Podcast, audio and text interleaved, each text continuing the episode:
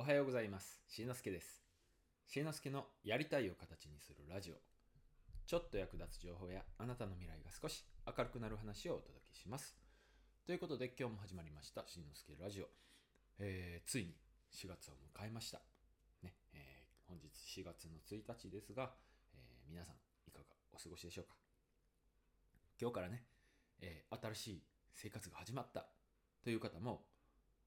いるかもしれませんね。おめでとうございます、えー、今回の放送のテーマですが、時間がない時の簡単な対処法というねテーマで、えー、お届けします。まあ、まあ今日からというかね、新生活が始まった、これはとてもワクワクすることですよね。うん、で、この新しく生活を始める、要するに今までやってなかった新しくやることができた、もうちょっと言うと新しくやることが増えたっていう風な考え方もできるかと思うんですけども、うん、これ新しい生活が始まるとね、新しくやることが多分今日だけじゃなくて明日も明後日もどんどんどんどん増えてきます。まあこれは体験談でもあるんですけども、うん。でね、えー、どんどん、えー、新しくやることが増える。うん、これはすごくいいんですけど、そうなってくると問題になってくることが、時間が足りないっていうね問題がそのうち起こってきます。まあ当然ですよね。えー、今までやっていなかったことをどんどんどんどんしていくわけなんで、うん、でね、この時間が足りないっていう問題が起こった時に、えー、できる簡単な対処法があるんです。今日はねこれをお伝えしたいと思います。でね、えー、まず結論から言ってしまうと、えー、っとですね時間が足りなくなった時にはこれをしましょう。やることを減らしましょうまあね、えー、今日はこういうシンプルな考え方の話です。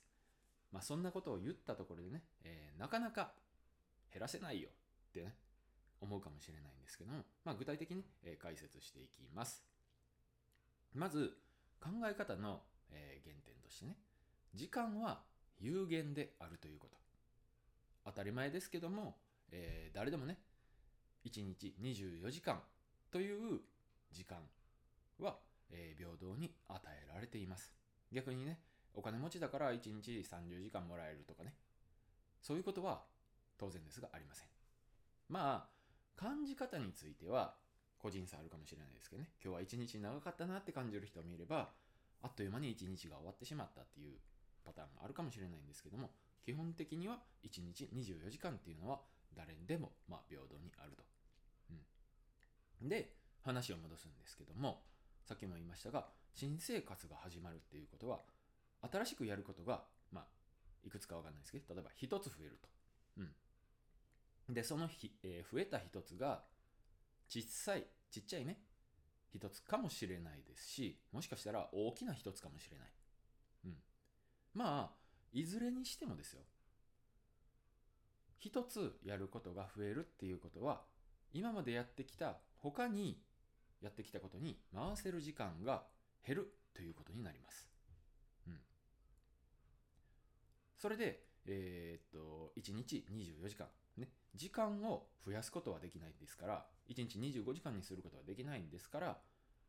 やることを減らしましょう。まあこういう考え方ですね。うんえー、まあそれは分かったところです。今度はどれを減らすかっていう問題。どれもね必要に感じる気もしますし、当然ね今までやってきたことなんだから必要のないことをやってきたわけではないと思うんでね、うんうんうんでここで、えー、まあ例え話でもしてみましょうか、うん、例えば、えー、クローゼット、お家のね、えー、クローゼットを思い浮かべてください。えー、綺麗に整理整頓できていつでも使いやすいっていう方、えー、その人はまあ素晴らしいかなとは思うんですけど、僕ちょっとねこの辺が苦手で、うんまあ、洋服、うん、洋服ってどれぐらい買いますかね、うん、毎年毎月季節ごと、えー、僕の場合は季節ごとに買い足しています。まあ無理にね、蚊を買い足そうと思って買ってるわけじゃないですけど、やっぱり季節が変わる、これからどんどん暖かくなって、まあ言ってる間にね、今度は暑くなってきますよね。そうすると、えー、っとまあ T シャツでも見てみようかなとか、うん、えー、エアリズムインナーね、えー、着て、えー、新しくあ安くなってるなって買ってみようかなとか、まあそんな風にえー、っと買い足していくんですけど。うん、そうするといちねん経つ頃には結構な量が増えてて、うん、てんこ盛りになってるんですよね、クローゼットの中、うん、で、えー、これ子供の時だったらね、自分が子供の時なら、えー、あ、去年着てた服もう小さくなったなっていうことで、いらない、必要ない、着れないっていうね、えー、判断が容易、簡単にできたと思うんですけど、これ大人にかなってからだったらそれもなかなか難しいですよね。もちろん去年の服が小さくなってるということはないと思うので、まあね、ちょっと食べ過ぎて体重が増えたとかいう場合は別ですけど、うんうん、だからといって古くなった、破れている、えー、破れている、色あせているっていうことも、まあヘビーローテーションでもしない限りはないかなと、うんうん、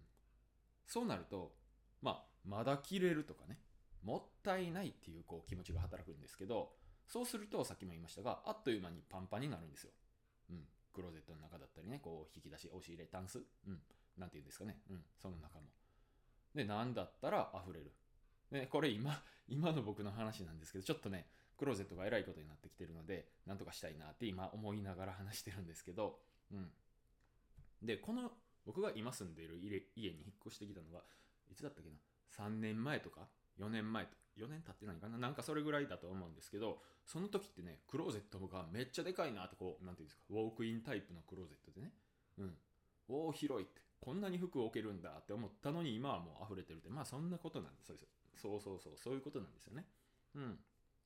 で、で、これね、まだ、まだ問題の話をしているんですけど、その問題で解決というかね、えーっと、考え方としてできるのが、こんまりメソッド。近藤まりえさんっていう方のね、えー、っと、まあ本なんですけど、えー、どんな本かと言いますと、片付けをすることで人生を変えるっていうメソッド、考え方の本ですね。えー、特徴は、残すものをときめくかどうかの基準で選ぶと。うん。まあ、知らなかった、初めて聞いたっていう人はいまいちピンとこないかもしれないんですけども、簡単にね、ちょっとだけ説明すると、あの、片付けを通して自分の内面を見つめ、自分が大切にしている価値観を知ることで、二度と散らからない家をキープできるだけでなく、キャリアや人間関係など人生に起きる、えー、全ての選択において大きな変革をもたらしますっていう、ね、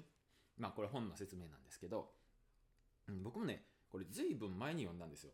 じゅうねん経ってないかな、どうなんだろう。でね、それ読んだ時にすごい良かったし、で実際部屋が片付いたんですよね。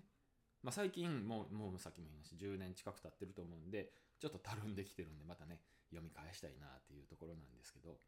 でね、えー、簡単に方法を説明すると、一つ一つのものを手に取って向き合いましょうと。で、それをときめくかときめかないかで判断する。ときめいたものはもちろん残したらいいし、ときめかま、ときめかなかったものについては、今までありがとう、そしてさようならということでね、うん、まあお別れをすると。もしかしたら買ったけど一度も着なかった洋服とかもあったりするんですよね、うん、僕もまあまああったりします。で、それは新しいから、皿だから、皿っていうかね、新品だからもったいないって感じるんですけど、そこでもやっぱり考え方次第で、買うとき、手に入れるときに私にときめきをくれたと、幸福をくれたと。でも今はときめかない、ありがとうって、そのそれがこの洋服の 役, 役割だったんだみたいなね、うん、そんな本でした、うん、今思い出しながら喋ってるんですけど。で、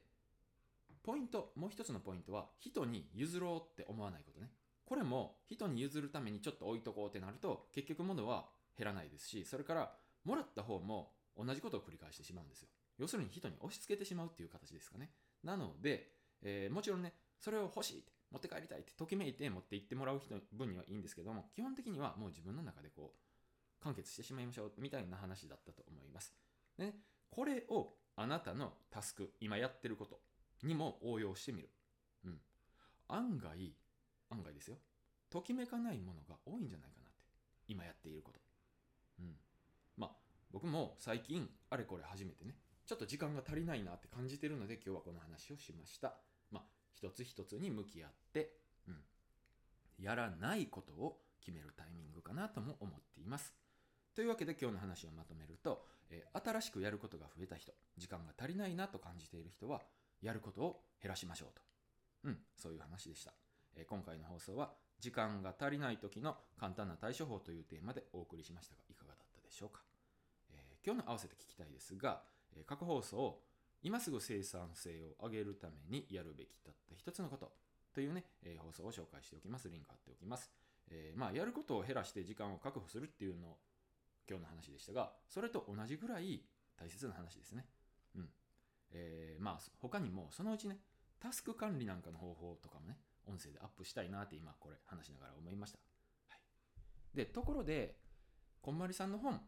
の話ちょっとしたんですけど、読んだことありますかね。うん。もしなければ Kindle 本で読むのがおすすめです。えー、読みたいときにね、サクッと読めるし、まあ iPhone とか iPad とか、うーん、まあ他のスマホを使っている、タブレットを使っている、もちろん読むことができます。これやっぱり持ち歩いてるっていうのがいいですよね。ちょっとした時に読める。うん、で、この話してて思い出して読みたいなーってちょっと思って検索したんですよ、さっき。そしたらなんか特別オファーみたいなんで いち、にかんセットでちょっとポイント多めにつきますみたいな、なんか初めて見たんですけどね。あったから買って買ってしまいました。はい。またね、えーっとトイレ入りながらとか読んでみようかなと思います。うんうん、まあリンクね貼っておくので、よければ覗いてみてください。ということで今回も最後まで聞いていただきありがとうございました。えー、次回の放送でもお会いしましょう。今日もあなたのやりたいを形にするため、コツコツやっていきましょう。それじゃあまたね。バイバイ。